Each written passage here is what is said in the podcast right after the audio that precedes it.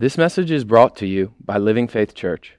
You can find us on the web at livingbyfaith.com. I trust that you are, you know, I, I felt pretty good after we left last night because nobody threw any tomatoes at me or rotten eggs or anything like that. And, and uh, you know, my attitude with teaching this is to just, you know, eat the grapes, spit out the seeds, ask the Holy Spirit to lead and guide you and to all truth. How many know He will lead you and guide you into all truth? I don't know about you, but I really think that truth will speak to you from inside of you as well as from outside of you.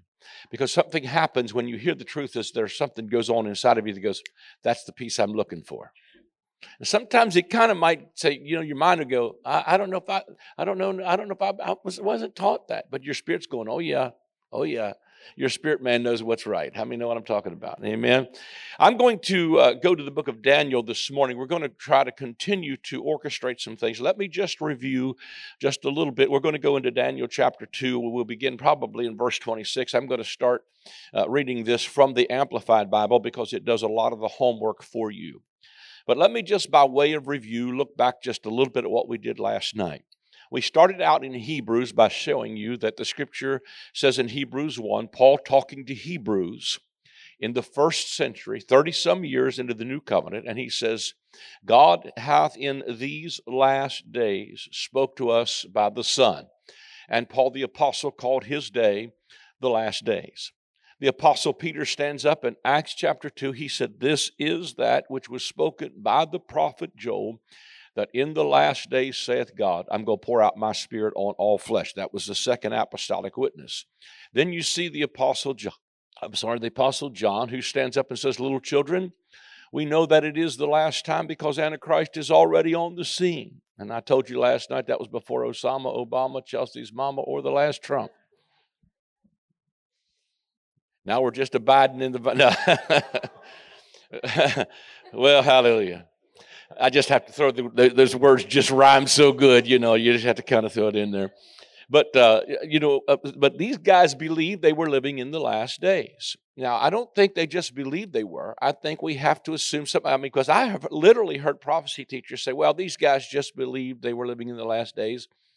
And everybody has to believe they're living in the last days, to which I reply, what else did they believe then that they were wrong about? That gets on a slippery slope for me. Because if you're going to trust the Word of God, you have to trust the Word of God. And if you're going to trust the people that literally walked with Jesus and heard Him say some things, they weren't confused about what they thought was about to happen. But what we showed you last night is, especially when we start to look at the word world, where, uh, where Jesus, when he began to give the prophecy in Matthew 24, said he pointed to all the beautiful buildings of the temple He's standing on the Mount of Olives and he said, Do you see all these things? Not one stone will be left upon another that will not be thrown down. And they, then they said, Well, what will be the sign of your coming and of the end of the world? King James Bible says in the original. The New King James in every translation since that time. And if you look at the Greek word itself, it's very clear that he wasn't talking about world as in global, but the end of an age. So he said, What will be the sign of your coming and the end of not the world? Of a global collapse because if that's the case, we have a real conflict with Ephesians that uses the correct word for world. It says, To him be glory in the churches throughout all generations. World without end is the correct word for world. So he's talking about a world that does not end. That ought to be good news in itself. Somebody says, Well, Brother House, don't you believe we are in the biblical uh, end of time? To which I reply, the Bible does not talk about the end of time. The Bible talks about the time of the end. Big difference. Because it's not the end of time as no more time. Uh, and, and of course, you know what usually happens is in our mind, we go to Revelation chapter 10, where the mighty angel stands up and says, Time no longer. But if you read that in other translations and you look at the correct translations of it, he's saying that there will be no more intervention of time that there should be any more waiting or delay, but in the days of the voice of the seventh angel, when he shall begin to sound, the mystery of God will be finished. So it's not the end of time, it was the appointed time of the end. And the appointed time of the end was not the appointed time of the end of a global collapse, it was the appointed time of the end of the old covenant. And they were coming out of an old covenant paradigm and coming into a different kind of government. In other words, what was happening is the, the law of Moses, Moses gave you the law, John 1 says, but grace and truth came by Jesus Christ, and of his fullness have all we received in grace for grace. In other words, there was a whole different covenant that was coming on the scene.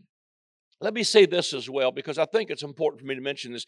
One of, the, one of my books back there that's titled From Law to Grace, A Kingdom Paradigm Shift, is like the book I wrote that that was like not the last one was the great I am. The one before that is called uh, From Law to Grace: A Kingdom Paradigm Shift. I think it's one of the most important pieces of work I've done because what I do in that book is marry the gospel of grace to the gospel of the kingdom. And the gospel of the kingdom has to be there because if we understand, if we think we have left the law of Moses to be lawless, we are missing the point, which a lot of people left the law. We're not under law, but they became lawless. But when John the Baptist came on the scene and Jesus started teaching, he said, Repent, which doesn't mean you need to get saved over and over again. It means you need to change the way you think because the kingdom of heaven is at hand. What was about to happen was they were about to leave the government of rules on rocks for the government of the kingdom, which is the government of Holy Spirit. Stay with me a moment.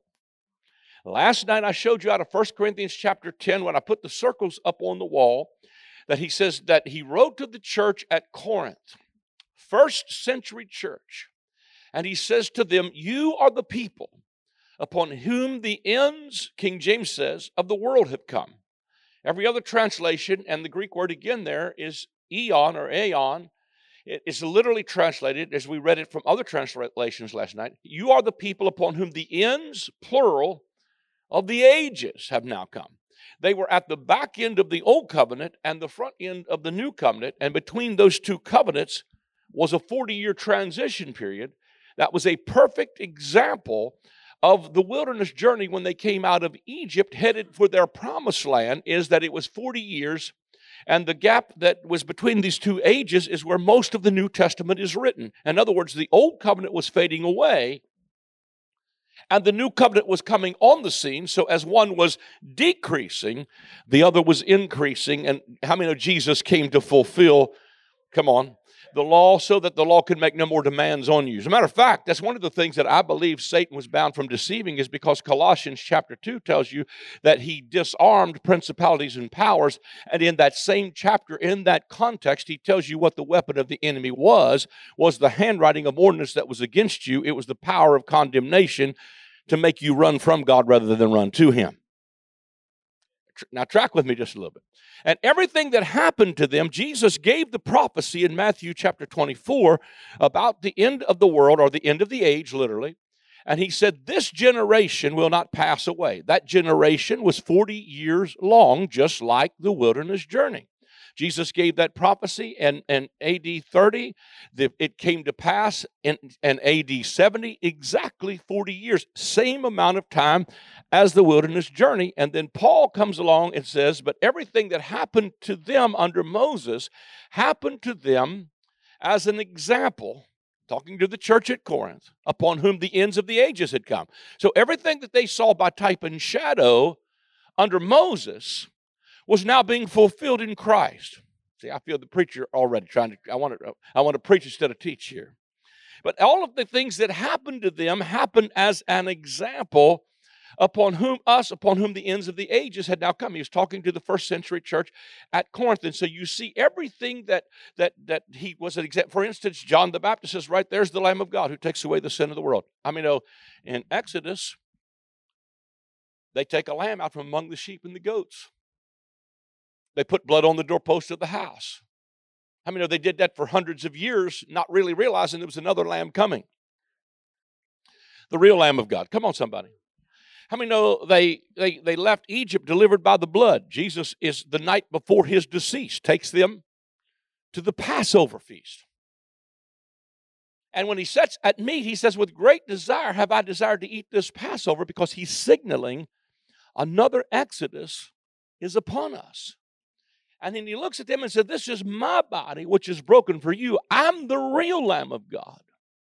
And the blood is going to be shed, and you will never have to kill another woolly lamb, but we're going to leave something different this time. We're not leaving a physical bondage, we're leaving a spiritual bondage. We're leaving an old covenant paradigm because it, I showed you last night. Am I going too fast? Are we okay? In Revelation chapter 11, I believe it is verse 8, it says, And their dead bodies, talking about the two witnesses. And the two witnesses to me are symbolic of, of Moses and Elijah because they have the power to shut up the heavens that it rain not during the days of their prophecy and to smite the earth as often as they will with plagues. That's Moses and Elijah. That's law and prophets. Will lie in the street of the great city, which is spiritually called Sodom and Egypt. Sodom and Egypt, where also our Lord was crucified. Our Lord was not crucified in Sodom or Egypt. Our Lord was crucified in Jerusalem. But Jerusalem was the centerpiece of Judaism, and what he's saying is the bondage we're about to leave and the Egypt we're leaving this time is religious bondage. I'm going to try this side. See, I think it's easier to get people delivered from cocaine than it is to get them delivered from religion. They would rather fight than switch. And people know what's in the hymnal, but they don't know what's in their Bible. We quote a lot of songs, but it's not in the scripture sometimes. But when, when, when I, you start talking about being delivered from the body, so he calls it spiritually called Sodom and Egypt. So the Exodus this time was out of an old covenant paradigm. But watch this. Because when they left Egypt, they were delivered by the blood in Egypt. They crossed the Red Sea, which speaks to me of water baptism. They're delivered by blood in Egypt, they're delivered by the water at the Red Sea. And exactly 50 days after they leave Egypt, they're at the foot of Mount Sinai. God comes down on the mountain. He's excited because he wants to bring this whole nation of Israel into relationship with himself and make a nation of priests. I'm going to be to them a God. They're going to be to me a people. I'm going to have personal relationship with all of them. They're all going to be, know me from the least to the greatest. I'm going to make a nation of priests. I'm going to use them to touch the nations of the earth. And the moment God comes down on the mountain, the people said in their tents, We're afraid of him, Moses. You go talk to him. And whatever he says to you, we will do it. And they forfeited a personal relationship with God for a mediator system. God said, if you don't want to read Deuteronomy 5, it's the backstory. In Galatians chapter 3 and 4 tells us that the law was added because of a transgression. That transgression was not just the transgression of Adam, that's included. That transgression was they forfeited a personal relationship with God and a covenant that was one sided. They forfeited the Abrahamic covenant because God brought them out of Egypt on the basis of the Abrahamic covenant, which only required faith. Come on, somebody. And now they have forfeited that relationship for a mediator system, and God gives them the law on Mount Sinai. I said, if you don't want a relationship, you got to have rules. And the more, the less relationship you have, the more rules you have to have. Now, watch this, because in the New Testament, Jesus comes on the scene. He's the real Lamb of God who takes away the sin of the world. Another Exodus has begun. Are you tracking with me? And then we find them in the day of Pentecost, when the day of Pentecost was fully come. And Peter said, This is that which was spoken by the prophet Joel that in the last days God pours out his Spirit 50 days after the Lamb is slain. 50 days after the lamb is killed in Egypt and blood is on the doorpost, they're at the foot of Mount Sinai and God gives them the law. 50 days after the real Lamb of God is crucified, and they're in an upper room exactly 50 days, which is the, num- the word the, when the day of Pentecost is fully come. The reason it's called Pentecost is because Pentecost is 50 days after the Passover. This time, in an upper room, God doesn't give them rules on rocks. He gives them the Holy Ghost. Now, say with me, because this is one of the most important things I might say. So that in the new covenant, the Holy Ghost is to the new covenant what the law was to the old covenant. Because the old covenant was rules on rocks, the new covenant, God restores relationship, and the government of Holy Spirit starts to operate. Because what you've done is repent, you've, you've changed the way you think. You've shifted from the government of rules on rocks to the indwelling government of Holy Spirit, where now the kingdom of God is the government that's in your life. Now, how many know when you got the government of heaven living inside of you and the king himself? Because the old covenant was full of demand without any supply, and the new covenant is full of supply which creates the response of bringing about the kingdom, which is righteousness, peace, and joy located in the Holy Ghost, so that if you get free from law, but don't get gripped by grace, you're going to be lawless. But when you start to repent, which means change the way you think, what you're doing is you are changing what used to govern you, namely rules and regulations that weren't coming from your heart because under the new covenant, help me, Holy Ghost, hallelujah. Under the old covenant, you were conformed, but in the new covenant, you're transformed. Hallelujah.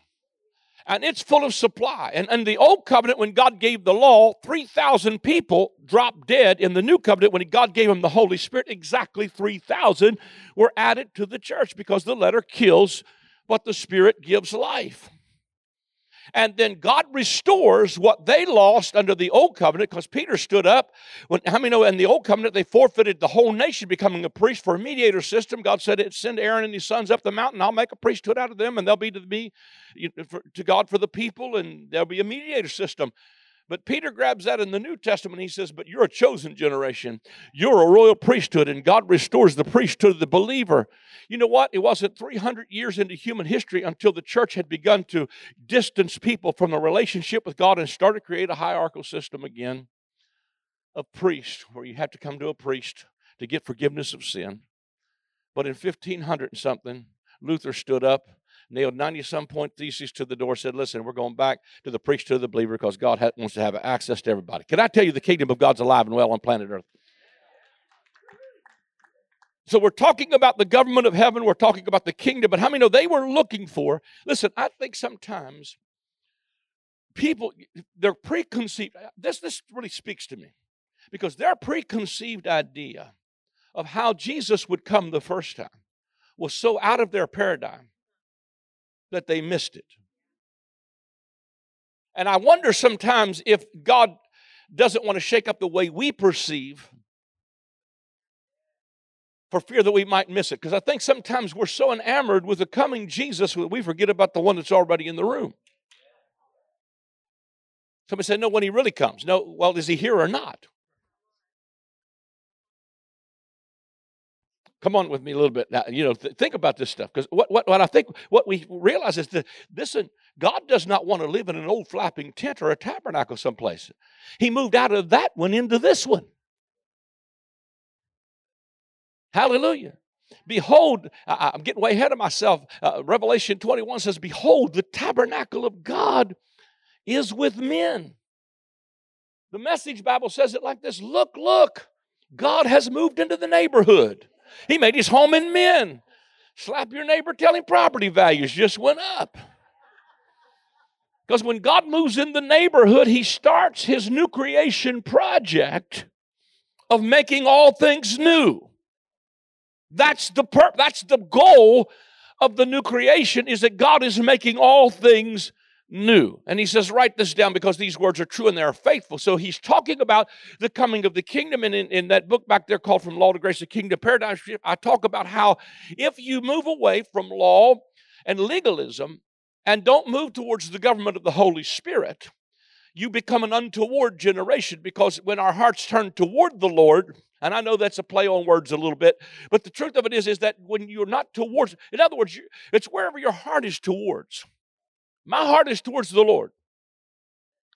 My heart is towards the government of Holy Spirit working in my life to produce in me the image and likeness of God because God is not just interested in getting me from here to there, He's interested in getting what's happening there to operate here. And I think one of the main points of Christianity mentioned here's the, here's the basic mindset of the American Christian just give me the basic rules for what it takes for me to go to heaven and to miss hell and I'm happy. I got my ticket, I'm on my way. And that's so far from what all the gospel has to offer.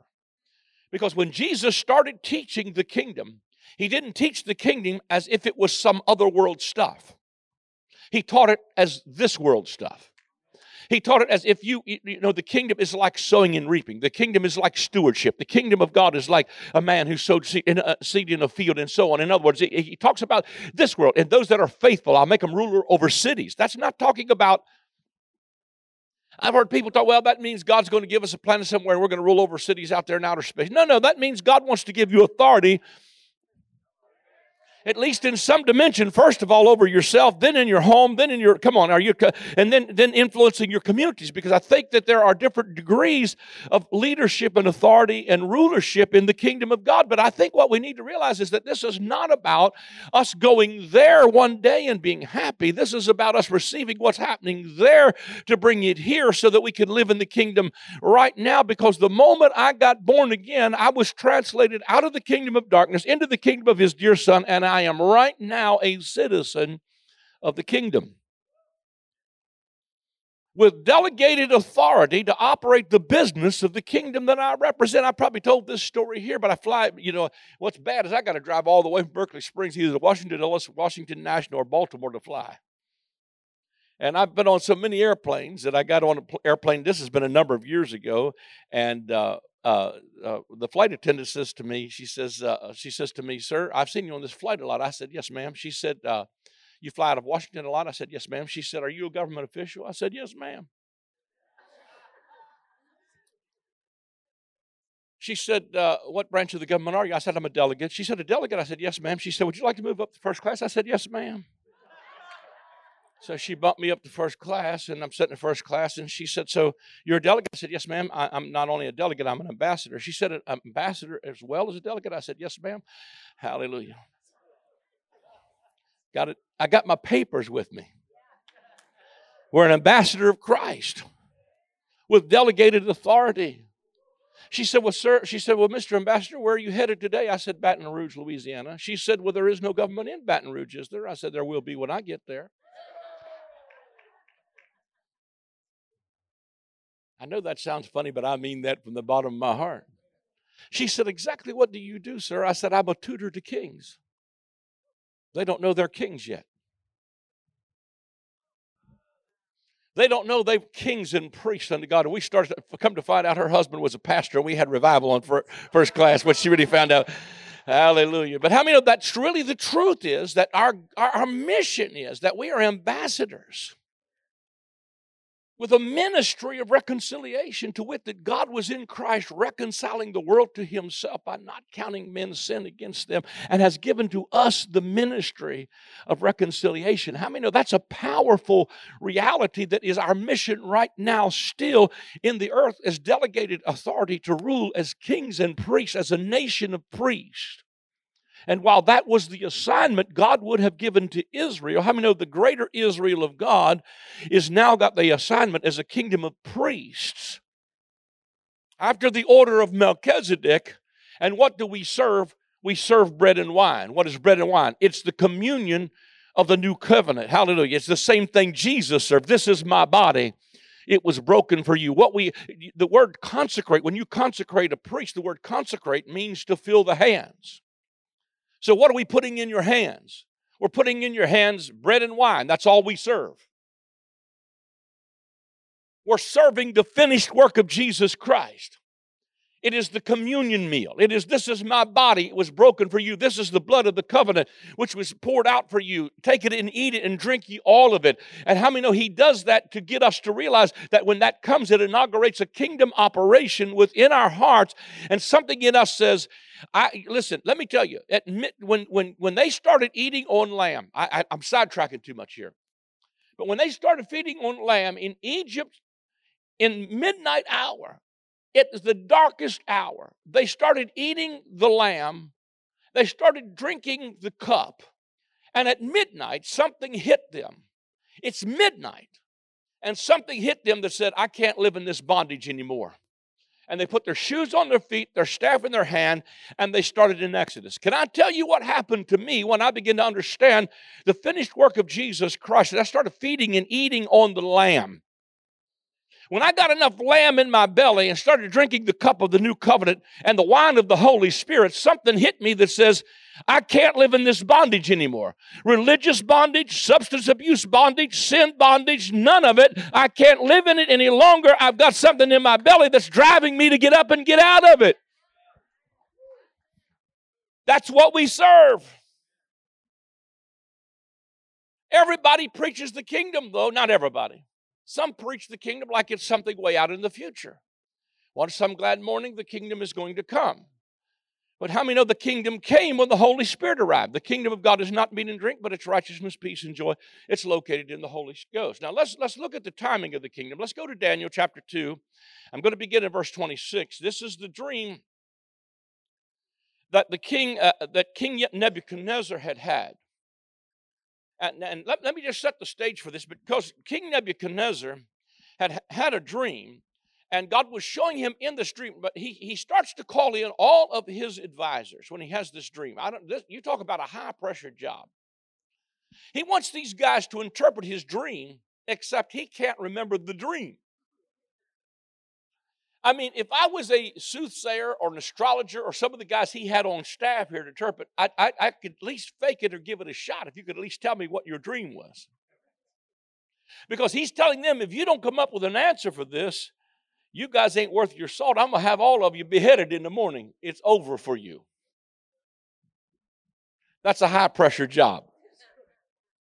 And so God begins to raise up a man like Daniel. How many know God always has in place, even in the midst of bad political environments, in the midst of chaos, He's always got a Daniel, a Shadrach, Meshach, and Abednego somewhere Come on, somebody. How many God always preserves a seed somewhere? And in the midst of that, this, this is where this begins. The king has had this dream. The soothsayers, the astrologers, and all the latest theologians have written their books, and it has all failed.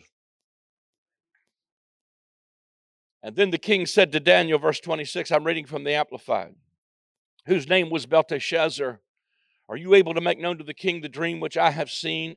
and the interpretation of it. And Daniel answered the king, The mysterious secret which the king has demanded, neither the wise men, enchanters, magicians, nor astrologers can show the king. But there is a God in heaven who reveals secrets, and he has made known to the king Nebuchadnezzar what it shall be. Watch this in the latter days. Everybody say latter days. Touch your neighbor, say, pay attention to this. He says, latter days, watch get, I'm reading it from the what, what it shall be in the latter days at the end of days. Now, he's talking about end times like we are. Except he's going to tell you when the end times are, like I have continued to reiterate and show you over and over and over in the scripture, that the last days are not in our future, they are in our past. And that we need to lose a last day mentality and get a new day mentality. We need to lose an old covenant paradigm and start to learn how to operate in the new covenant and in the kingdom of God. And when Paul wrote to Timothy and told him, You need to learn how to rightly divide the word of truth, he wasn't talking about you need to understand Greek and Hebrew. He was talking about you need to understand what is truth in relationship to which covenant you're under. That's rightly dividing the word of truth. Well, hallelujah. See, the reason we still have mixture in the church in America is because we still, what's amazing to me is that we are 2,000 and some years into the new covenant. And at best, we're a mixture of two covenants. Well, help me. I don't want to make nobody mad. We're still running around worried about red heifers and prayer shawls. We're trying to get people to go back to Judaism. And the whole New Testament was to try to get them to come out of it.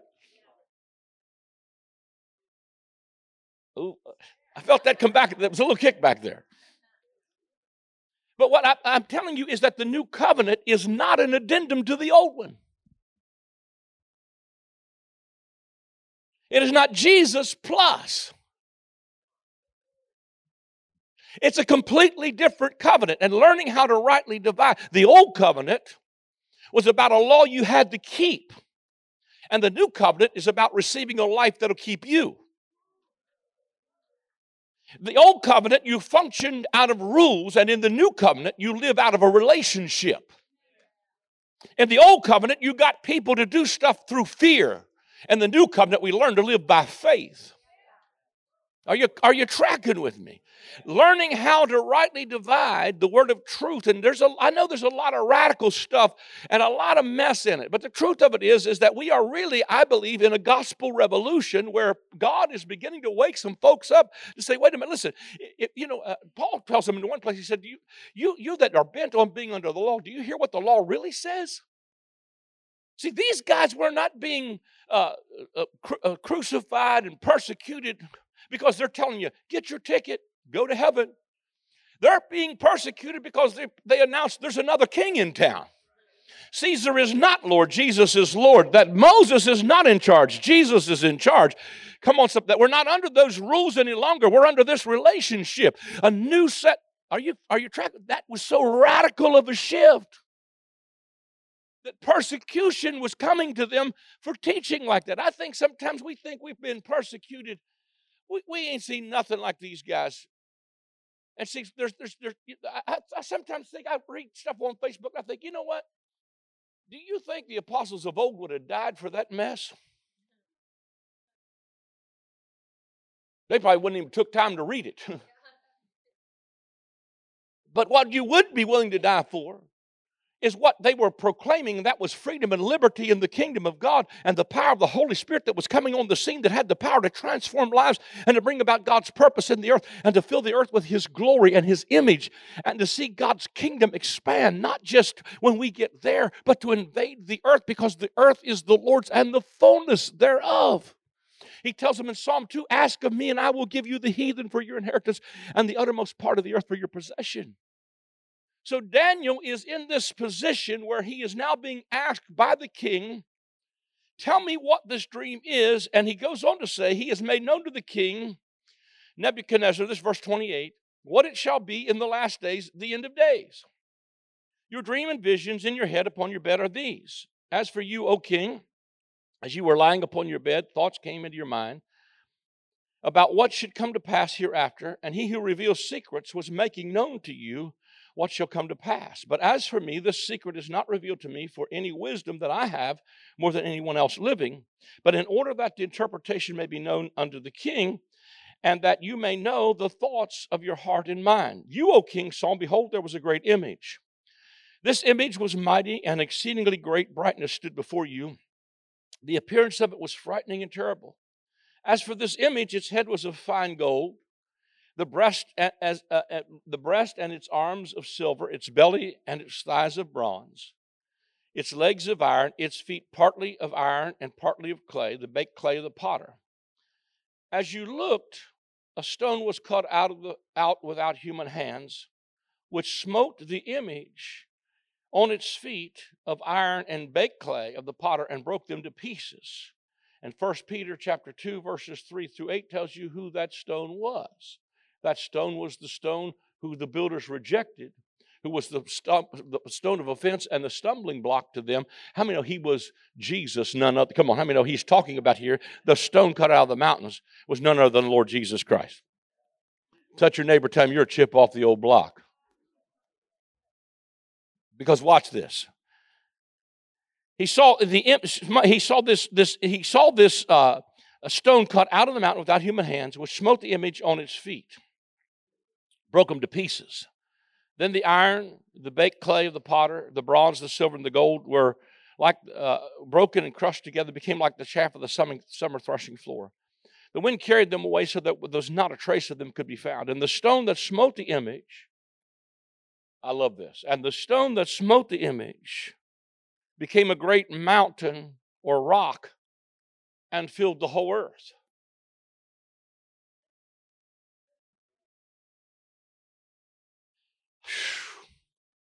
This is when, when, when I say victorious eschatology, I mean victorious eschatology. Because the king is seeing what the end is going to be, and he said, There's a rock coming. His name is Jesus. You're a chip off the old block.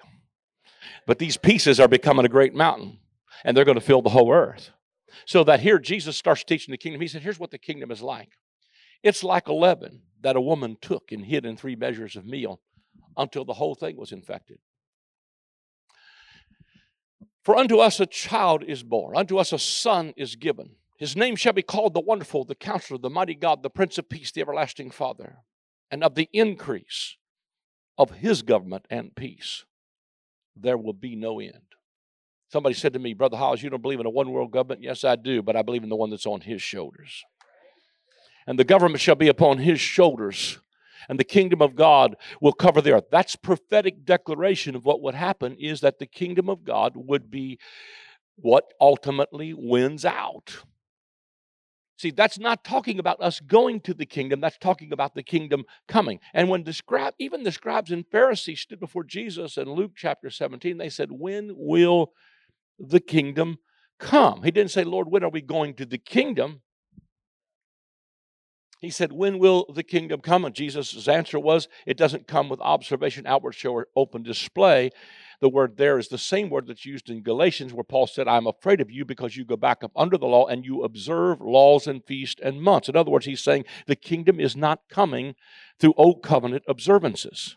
It's coming through the power of the Holy Spirit as an indwelling reality inside of you because the stone the builders rejected has now become the head of the corner. Are you tracking with me? And then he goes on to say, he goes on to say that it would cover the whole, it would fill the whole earth. This was the dream, and we will tell the interpretation of it to the king. You, O king, are the king of earthly kings, to whom the God of heaven has given kingdom, the power, the might, and the glory. And wherever the children of men dwell, and the beasts of the field, the birds of the heavens, he has given unto you into your hand, and he has made you rule over them all. You, king of Babylon, are the head of gold. Everybody say, Babylon is the head of gold. You, king of Babylon, are the head of gold. And after you shall arise another kingdom, the Medo Persian, the Medo Persian, inferior to you. How many of the Medo Persian kingdom was what was in power when Esther was on the scene? And it was under Darius the Mede, it was the Persians who also gave the commandment to restore and build Jerusalem in the book of Ezra. Are you tracking with me? So here, the second kingdom that this image would be, this image of the beast would be, is it would be the Medo-Persian kingdom, and still a third kingdom of bronze, Greece, under Alexander the Great, which shall bear rule over all the earth. And the fourth kingdom, Rome, shall be strong as iron, since iron breaks to pieces and subdues all things, and like the iron which crushes, it shall break and crush all these. And as you saw that the feet and the toes partly of baked clay of the potter and partly of iron, it shall be a divided kingdom, but there shall be in it some of the firmness and strength of the iron, just as you saw the iron mixed with miry earth and clay. And as the toes of the feet were partly of iron and partly of baked clay of the potter, the kingdom shall be partly strong and partly brittle and partly broken. And as you saw the iron mixed with miry and earth and clay, so they shall mingle themselves with the seed of men in marriage bonds but they shall not hold together, for two such elements or ideologies can never harmonize, even as iron does not mingle itself with clay. Now, here's let me let, let me just let me review here. Head of gold, Babylon. The next kingdom, Persia. Third kingdom, Greece, Alexander the Great. Fourth kingdom, Rome. I, this is important. See the, see the digression. See, this is the history of Israel. They were carried away captive by Babylon, then the Persians, then the Greeks. And now, when Jesus comes on the scene, Rome is in power. So the fourth kingdom was Rome. Are you tracking with me? Watch this, because that's important. The fourth kingdom was Rome. But in verse 44 says, In the days of these final ten kings shall the God of heaven set up a kingdom which shall never be destroyed and its sovereignty be left to another people, but it shall break and crush and consume all these kingdoms. And it shall stand forever. And just as you saw that the stone was cut out of the mountains without hands, and that it broke in pieces, the iron and the clay, uh, uh, just as you, uh, I, have lost my spot. Just as you saw the stone was cut out of the mountain without hands, and that it broke in pieces, the iron, the bronze, the clay, the silver, and the gold, the great God has made known Go ahead. To the king, what shall come to pass hereafter? The dream is certain and the interpretation of it is sure. He goes on to tell you what he's calling you. This, he's telling the king, here's what's going to happen in the latter days. This is the vision you've had. You, king of Babylon, are the first one. After you's going to come the Persians. After you's going to come the Greeks. After you's going to come the Romans. This is the vision of what's going to transpire You know, if I wasn't a believer, if I was not a believer, the fact that somebody could foretell to detail, and we're going to see a lot more details, the fact that somebody could foretell the detail of what kings would be in power and what would happen way before they ever happened would be a convincing thing to me. With great precision and great detail, you could tell me what was going to happen in the future, and just out, I mean, just like a time clock. Babylon, Persians, Greeks, now the Romans. And all of a sudden, in the middle of the Roman Empire, the God of heaven is going to set up a kingdom which will not be destroyed. In the middle of the Roman Empire, the rock cut out of the mountains, his name is Jesus, walked up on the bank of the Jordan River, and the king of the kingdom just stood up. Come on, somebody. The stone the builders rejected, who's now going to become the head of the corner, is beginning to declare, Repent, the kingdom is at hand. What are you saying? I'm trying to tell you the kingdom is alive and well on planet Earth and has been alive and well ever since Jesus came on the scene, and it is like leaven. Do you know there are more people in that book that I told you about last night, statistics? There are more people on this planet right now per capita that are believers in Jesus than there's ever been in human history. Well, thanks for getting excited about that. There is a massive revival going on right now among the Arabs. Jesus is literally appearing to some of these people in the Middle East, and revival is breaking out in Arab countries. I received, uh, I almost get tore up, telling Pastor Gavin about this last night. I, almost get tore up even thinking about this. There's a guy that, that, that uh, uh, teaches a lot of my material in Arab churches all over, all over, uh, all over, you know, the Arab nations. And he called me on the phone. He said, Dr. House, he said, I, I preach for these Arab churches. They're all watching your material, which just to, to me is amazing the power of a, a camera, the YouTube stuff and videos like this. And many of them, he said, have been converted from Islam to Christianity because of the stuff that you're teaching about the present reality of the kingdom of God. And he said, These people took up an offering. They want to give you an offering to show you their love and appreciation for you. And he said, They make about a $100 to $150 a month. That's what their normal income. He said, They took up a $232 offering. And I said, Isa, I, I don't know if I can even receive that. Those people need that worse than I need it. He said, No, you don't understand. They want to show you their love and appreciation for your work in this field that has literally transformed their lives to set them free from the bondages. How many know religion can be one of the biggest enemies on the planet? Come on, somebody. Ours and theirs. If it's not a reality of a Jesus, it is a present reality of the kingdom of God who comes to give you the best life on the planet. Righteousness, peace, and joy located in the Holy Ghost. In Deuteronomy chapter 10, God, God said, I want to give you as the days of heaven on earth. Jesus came to announce. Oh, I feel like preaching this morning. I know it's early in the morning. But Jesus came to announce the kingdom. And when he came to announce the kingdom, he came to announce that, uh, I, listen, I want to give you life and that more abundantly. And I want to say this as well. This might be a bit of a stretch for some of you. But Jesus said, For God so loved the world that he gave his only begotten Son, that whosoever believeth in him would not perish but have everlasting life. Let me tell you that the word there, everlasting, means aeonian or the life of the coming age. Let me preface what I'm going to say by saying this. Say this with me. He believes eternal life includes going to heaven when you die. Do we have that settled? But see, eternal life is more than when you die, you get it.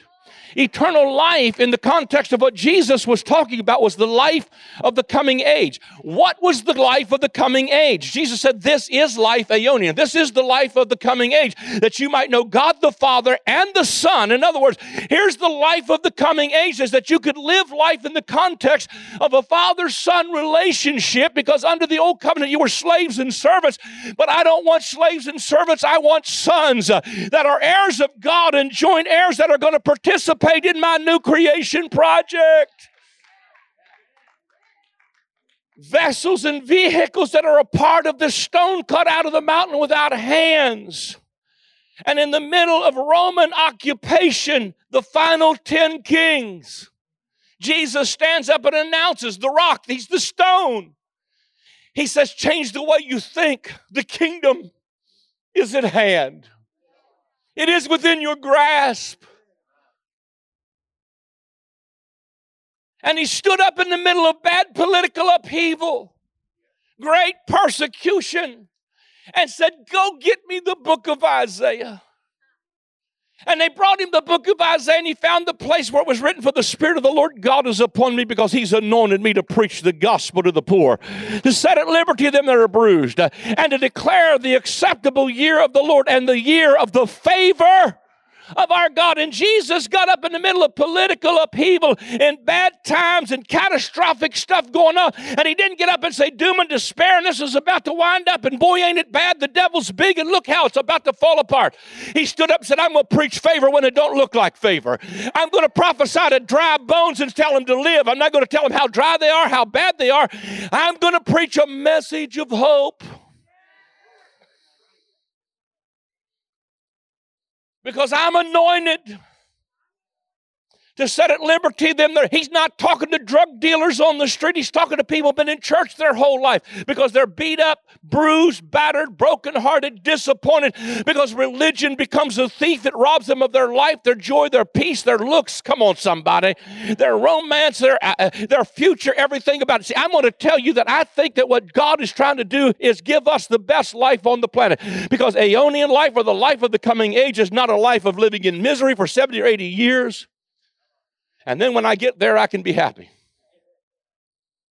The life of the coming age is God said, I want to give you back your life. I want to give you the abundant life, the best life on the planet. And even the things that He deals with in our lives that are not proper and correct, that are sin, are not because it gets us from here to there, but because it gets what's happening there to operate right here. Because when He says, They that do such things will not, keyword, inherit the kingdom, he wasn't talking about they which do such things are, are not going to go to heaven. He's talking about they're not inheriting the kingdom and their present everyday life right now. Oh, y'all ain't going to help me preach. Hallelujah. But here's the deal for me.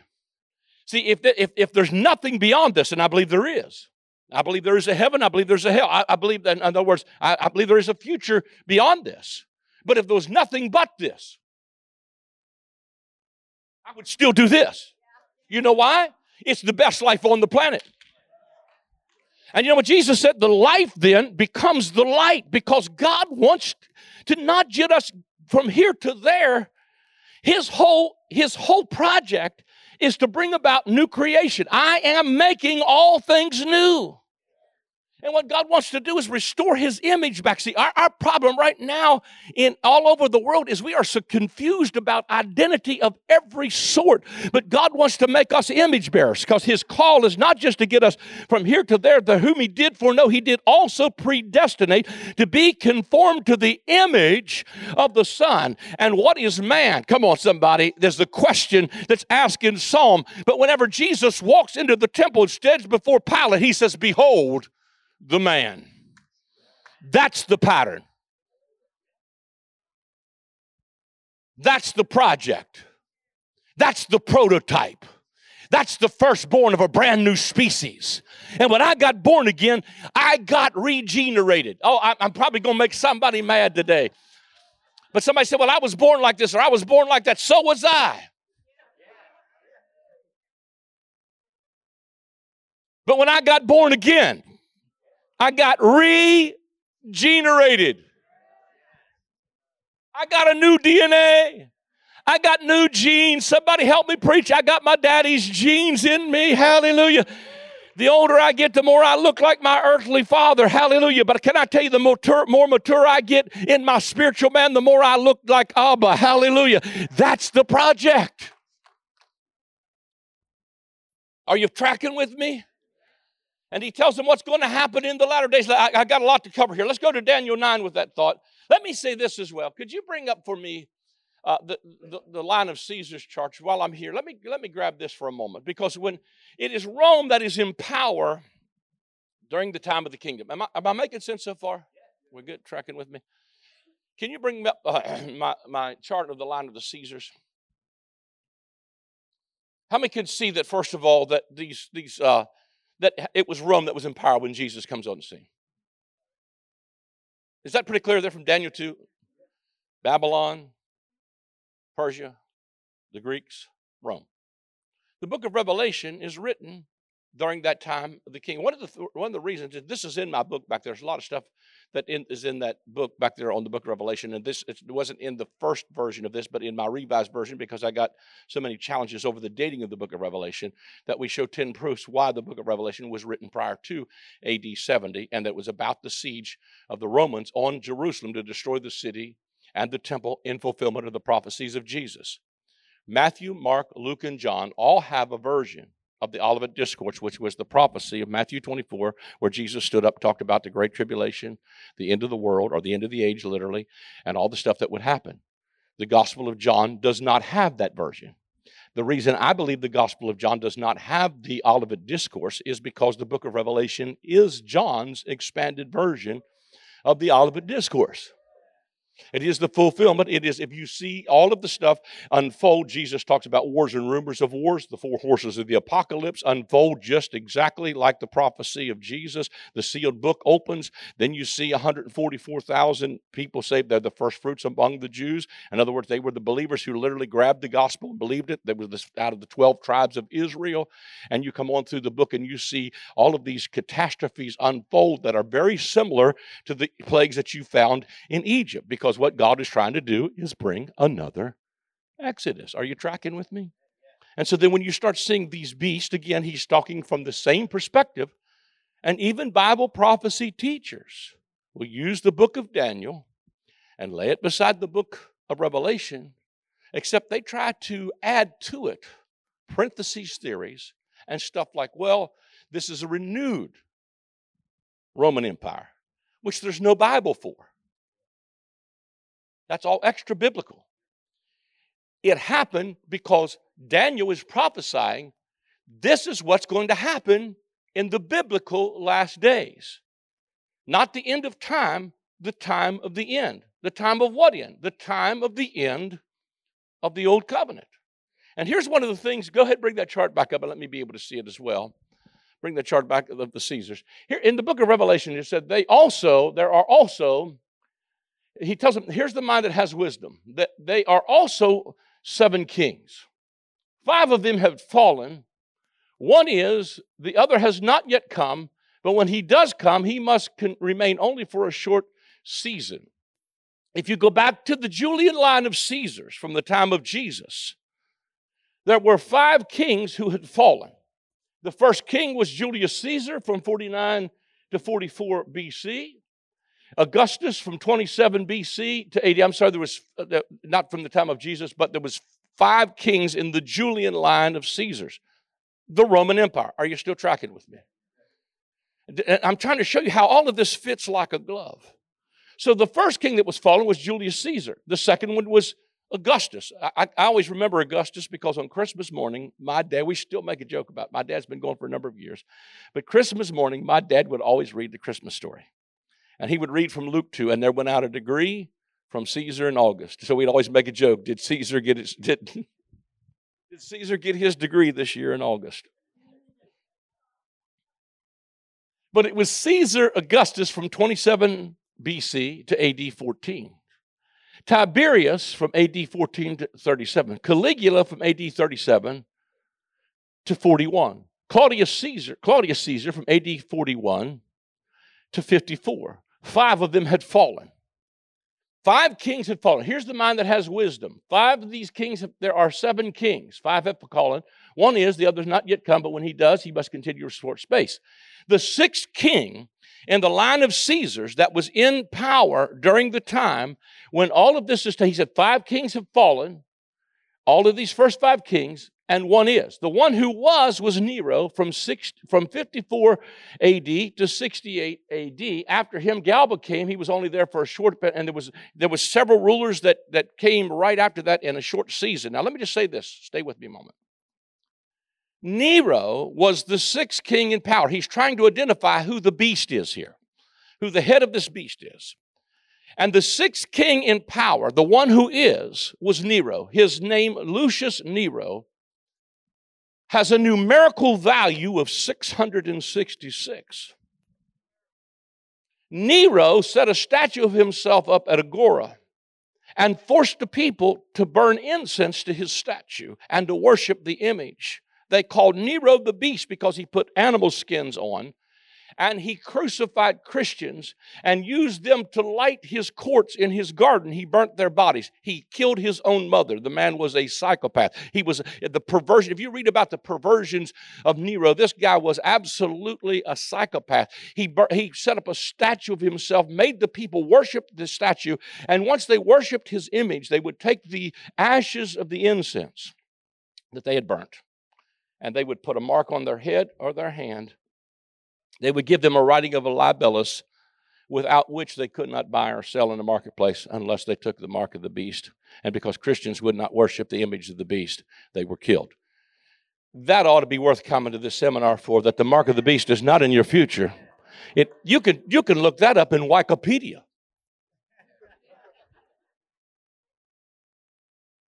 Furthermore, it says, Here's the patience of the saint. He that kills with the sword must be killed with the sword. Nero fell on his own sword and everything about him fits the criteria of in the days of these final kings the god of heaven will set up a kingdom. But when the when he was when he died and was or uh, fell on his sword after him arose a whole new line of the caesars Bring that back up again. We lost uh, the, the, latter part of it. Nero was officially the last of the Julio line, uh, Claudian line of, of emperors. Thus, the line ended, and it would have seemed symbolically as if the head of the empire had been wounded to death. Nero committed suicide by falling on his own sword. It's uh, he fulfilling the scripture: "He that killed with the sword will also be killed with the sword." But after him began to arise. I forgot the name of the guy that arose after that. Began a whole the Flavian. Uh, yeah, that's it. There seemed to be a miraculous turnaround because the empire was revived under Vespasian and Titus when they came into power, they established the Flavian dynasty of Caesars. Instead of the beast dying, it resurrected under Vespasian and ruled for a solid 10 years.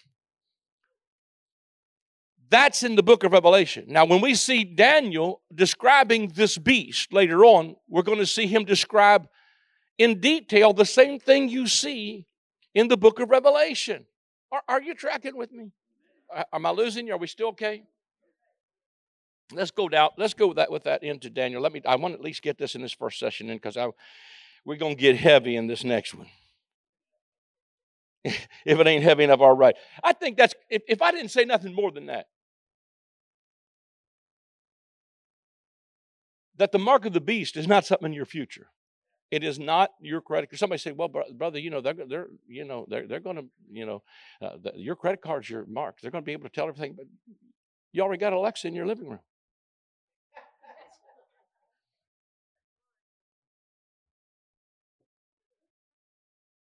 I stood in front of a, a, a, a Rolls Royce in Palm, I believe it was Palm Beach Airport.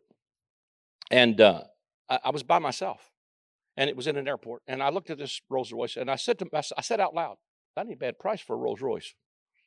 By the time I got to the next gate, pulled my Facebook page up, there's a Rolls Royce come up. Now, what I'm simply saying is that we, we've got all got, I mean, you can simply turn that off. But that has nothing to do with the mark of the beast because we have put fear in people for so long about buying and selling that these scan codes and everything, we, everything, ever since I was young, it was, it was first of all, it was a social security number, then it was a credit card, and then it's the scan codes, and then it's there's barcodes, and then it was a computer, and then it was like, okay.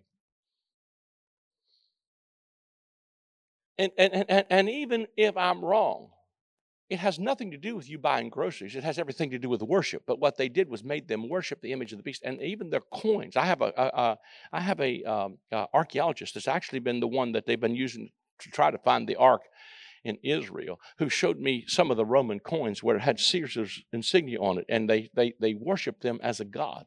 They literally worshiped them as a god. So when the apostles begin to announce Jesus is Lord, there's another king in town they begin to accuse them, saying, These guys are declaring there's another king. That we might be in trouble, that this king, are y'all hearing where I'm coming from? Now let's go to Daniel, Daniel 9. I know I'm being lengthy here. Let's see, what time is it? Let's get in, in the first year of Darius, son of uh, Ahasuerus, the offspring of the Medes, who's made king over the realm of the Chaldeans. In the first year of his reign, I, Daniel, understood from the books the numbers of years, which according to the word of the Lord to Jeremiah the prophet must come be must pass by before the desolation. So Daniel is reading Jeremiah about the desolation that was pronounced on Jerusalem must pass before the desolation which had been pronounced on Jerusalem should end. And it was 70 years. Jeremiah prophesied that they would go down into Babylonian captivity for 70 years. And I set my face to the Lord to seek him by prayer and supplication with fasting, sackcloth, and ashes. And I prayed to the Lord my God, my confession, and said, O Lord, the great and dreadful God who keeps covenant mercy, loving kindness with those who love him and keep his commandments. We have sinned and dealt perversely, done wickedly, and have rebelled, turning aside from your commandments and ordinances. Neither have we listened to and heeded your servants, the prophets, who spoke in your name to our kings, princes, and our fathers, to all the people of the land. O Lord, righteousness belongs to you, but to us confusion and shame of face as it is to this day, to the men of Judah, to the inhabitants of Jerusalem, and to all Israel, to those who are near and those who are far off, through all the countries to which you have driven them, because of the treacherous trespass which they have committed against you. O Lord, to us belong confusion and shame of face to our kings, to our princes and our fathers, because we have sinned against you. To the Lord our God belong mercy and loving kindness and forgiveness, for we have rebelled against him, and we have not obeyed the voice of the Lord our God by walking in his laws, which he set before us through his servants the prophets. Yes, all Israel has transgressed your law, even turning aside that they might not obey your voice. Therefore, the curse has been poured out on us, and the oath that is written in the law of Moses, the servant of God, because we have sinned. In other words, all these catastrophes are coming because we have broken covenant. And he was carried and, and he was carried out intact, his threatening words, which he threatened against us, against our judges, the kings, the princes, rulers, generally who ruled us. And he has brought upon us a great evil, for under the whole heaven there has not been done before anything so dreadful as he has caused to be done against Jerusalem. Just as it is written in the law of Moses, as to all this evil that would surely come upon transgressors. So it has come upon us.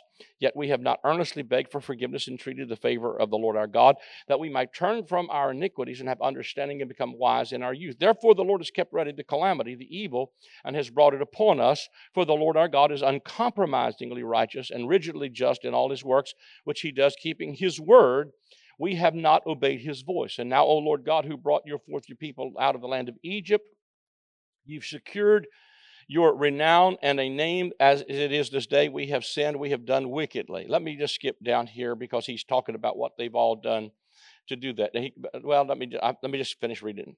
Now, therefore, verse 17, our God, listen to and heed the prayer of your servant Daniel and his supplications, and for your own sake, cause your face to shine upon your sanctuary, which is desolate. O my God, incline your ear and hear upon open your eyes and look upon our desolation of the city which is called by your name for we do not present our supplications before you for our own righteousness and justice but for your great mercy and loving kindness o lord hear o lord forgive o lord give heed and act do not delay for your word's sake o god because your city and your people are called by your name while i was speaking and praying and confessing my sin and the sin of the people Israel, and presenting my supplication before the Lord my God for the holy hill of my God. Yes, while I was speaking in prayer, the man Gabriel, whom I had seen former in the vision, being caused to fly swiftly, came near to me and touched me about the time of the evening sacrifice. And he instructed me and made me understand. And he talked with me and said, Oh, Daniel, I am now come forth to give you skill and wisdom and understanding. At the beginning of your prayers, the word, giving an answer, went forth, and I have come to tell you for you are greatly beloved. Therefore, consider the matter and understand the vision. Now, look, this is the part I really want to get to. First of all, let me tell you, again, to set the backstory.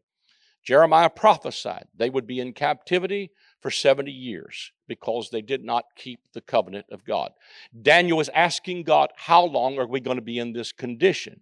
And then he starts to give him the answer.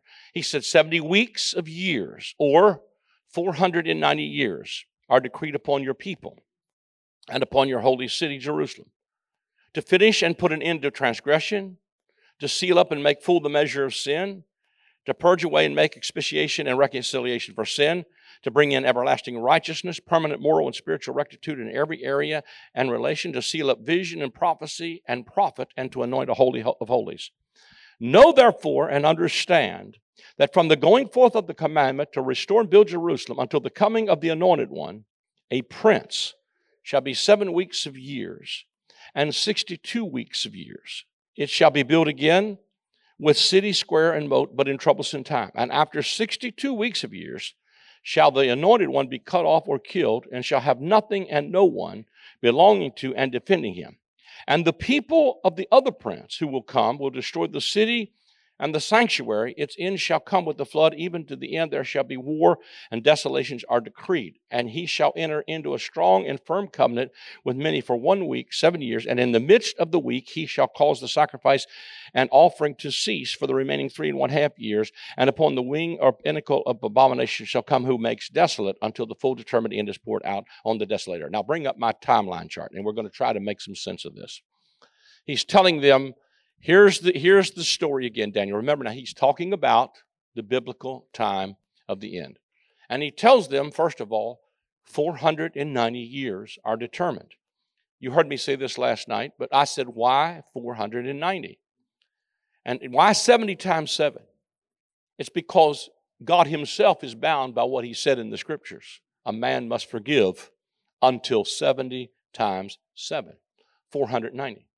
490 is also multiples of Sabbaths and Jubilees. How many know when Jesus stands up in the temple, he declares to them, This is the year, the acceptable year of the Lord, which was the year of Jubilee. In other words, he's telling them, You are in a time and a season where I am declaring favor. And he declared the favor of God in the beginning of his ministry. What we don't know is that Jesus didn't read the full scripture. The rest of that scripture says, and to declare the days of the vengeance of our God. And the reason he didn't declare vengeance was because these people still had some time in order to come into the covenants of promise and into their Jubilee, their Sabbath, the rest of God. Are you following me? Now, watch this as we bring this chart up here. He said 70 weeks of years are determined. I need to get where I can see it myself.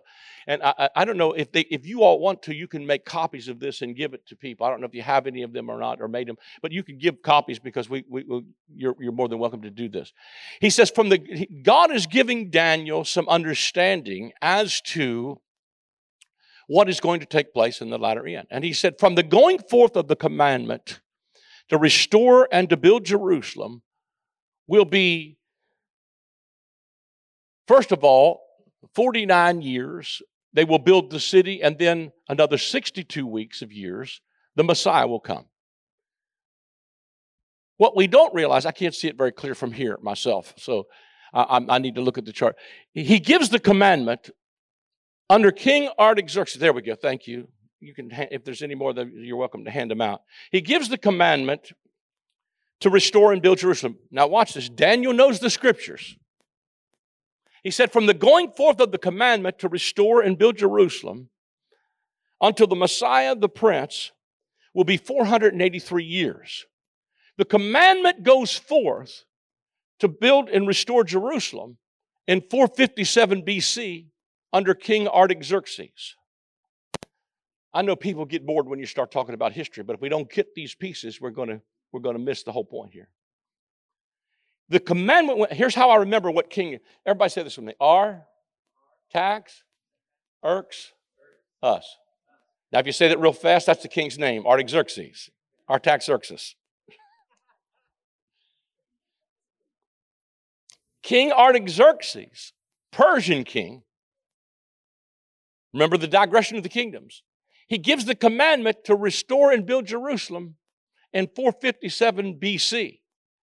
Ezra and Nehemiah start to rebuild the city, but in troublesome times, hence the 49 years or the seven weeks of years that Daniel breaks down first. So the wall and the city was built from 457 to 405 or 406, I can't see real good either here, BC. In other words, the first 49 years transpired under Ezra and Nehemiah. I have a whole play, uh, playlist back there on the table called Roadmap to Reformation, where I teach from Ezra and Nehemiah and show you how it comes up even through guys like Zechariah, our contemporaries with him during that time of the rebuilding of Jerusalem. But the key thought here, if even you miss all of those points, is that the commandment goes forth to restore and build Jerusalem in 457 BC. And exactly 483 years later, Jesus stands up in the temple and says, Go get me the book of Isaiah. In other words, what God told Daniel was unfolding right in front of their eyes. Once again, if I was not a believer and somebody told me exactly how long it was going to be, now he's telling you this while he's in Babylon. because he's trying to figure out how long we're going to be here. And God tells him what's going to take place. But this is this is transpiring. Probably uh, Daniel Daniel is in, in in the in the palace for quite a while under a couple different administrations. But here's the deal: he gives this prophecy and says, "From the going forth of the commandment to restore and build Jerusalem unto the Messiah, the Prince, will be 483 years." And you go back to uh, Ezra chapter seven under King Artaxerxes. You read it in, in Ezra chapter seven. Artaxerxes gives the commandment to restore and build Jerusalem, and exactly 483 years later, Messiah shows up and stands up and says, Go get me the book of Isaiah. I'm anointed to preach. Begins the last seven year period of the scope of the prophecy of Daniel, which most prophecy teachers are teaching as being the end times, are the last seven years of the scope of Daniel's prophecy, except they say that after the 483 years, because Israel rejected their Messiah, God put a parenthesis there. Stop time for 2022 years in counting and has the next seven years for somewhere in our future. There is no Bible for that. 490 years was determined. And what was happening was they were about to lose their exclusive covenant with Yahweh and God was about to offer it to the Gentiles. And just like the Bible said, 483 years, Messiah comes and Messiah confirms the covenant with many for one week. The new covenant. And after three and a half years, Messiah would be cut off. Three and a half years into the ministry of Jesus, what happens? Messiah is cut off. What does he do? He makes an end of sin, brings in everlasting righteousness, seals up the vision, the prophet in the most holy place. Jesus fulfills all of that. Three and a half years into the last seven years of the scope of this prophecy. So that there was only three and a half years left. And then Jesus says to his disciples before he ascends, Go first to Judea, then Jerusalem, and then to the uttermost part of the earth. The, the apostles don't even know yet that the Gentiles are included quite yet because there is still three and a half years of the scope of this 490 year prophecy for Israel to accept their Messiah. So Messiah is cut off in the middle of the last seven, uh, middle of the last seven year period, the three and a half year period. There's three and a half years left of the scope of that prophecy. And the apostles begin to preach to the, hallelujah, to the Jews first. And all of a sudden, God jumps out of their box and starts saving Ethiopians and and Stephen stands up uh, and begins to preach. And he finally says, You by wicked hands have crucified the King of glory. And the clock strikes midnight and the 490 years are ended. And God, hallelujah, nails a guy by the name of Saul of Tarsus and makes the greatest apostle of the Gentiles that's ever walked so that there's no Bible for a future seven year tribulation. It happened exactly like it's right here in front of you, right? And uh, dated historically. You can look at all of the historic documentation. It all happened. And then the prophecy begins with the, the back end of the prophecy of Jesus because Jesus gives his prophecy concerning tribulation. In Matthew 24, but when you get to the book of Revelation, there is no seven year tribulation because Daniel talks about, and so does Habakkuk. Somebody get me this quickly. Just grab this for me. I'll get into some of this perhaps in the next uh, uh, in the next segment, especially out of the, the uh, 12th chapter of the book of Daniel. But the back end of this book, uh, book end of the back end of this 40 year transition period. Can you look at your charts? Look at your charts. Jesus is cut off in the middle of the last seven year period. He does exactly what he says he's going to do. And then the gospel of the kingdom is preached to all the world, and God begins to include both Jew and Gentile. Let me say this as well. I, I know I'm being lengthy here this morning. About out of time. The parable of the rich man and Lazarus is a parable. The rich man in that story is the Jews. They're rich, they have the covenants of promise. Lazarus is a picture of the Gentiles because even the dogs eat the crumbs that fall from the master's table. The rich man, in Jesus is given this parable to the rich man. He said, But the rich man, he, he ended up in hell and he lifted up his eyes and he saw Lazarus in the bosom of Abraham. And he says, Go warn my brothers not to come here. And Jesus says to him, Even though one rose from the dead, still they will not believe. Lazarus is the, is the Greek equivalent of the Hebrew name Eliezer, which was the Gentile servant of Abraham who was going to receive the inheritance of Abraham. So, what this is a story about is the rich man losing the covenant of promise and the Gentiles receiving it. And he says, Send Lazarus from the dead, because if you send Lazarus from the dead, surely my brothers will believe. And it never dawns on us that a couple chapters later, Jesus raises a man by the name of Lazarus from the dead. I promise you, the moment they told the Pharisees, This dude just raised somebody from the dead, they said, Please tell us his name is not Lazarus. Because it's about lights out for us. We're about to lose the covenants of promise. A lot of these parables are about that. We bring them out of context, but it's talking about them losing their exclusive covenant. But Habakkuk talks about the appointed time of the ends. Who, who got Habakkuk for me? Did anybody grab that for me? Habakkuk, you got it for me. Read for me again, sir, if you would. He, uh, Habakkuk, chapter 2, verse number 3, I think it is. For the vision is yet for appointed time. But at the end it will speak and not lie. Though it tarry, wait for it. It will surely come. It will not tarry. In Daniel chapter 12, Daniel tells them that the determined time of the end would be 1,260 days, three and a half years, times, times and a half time, 42 months.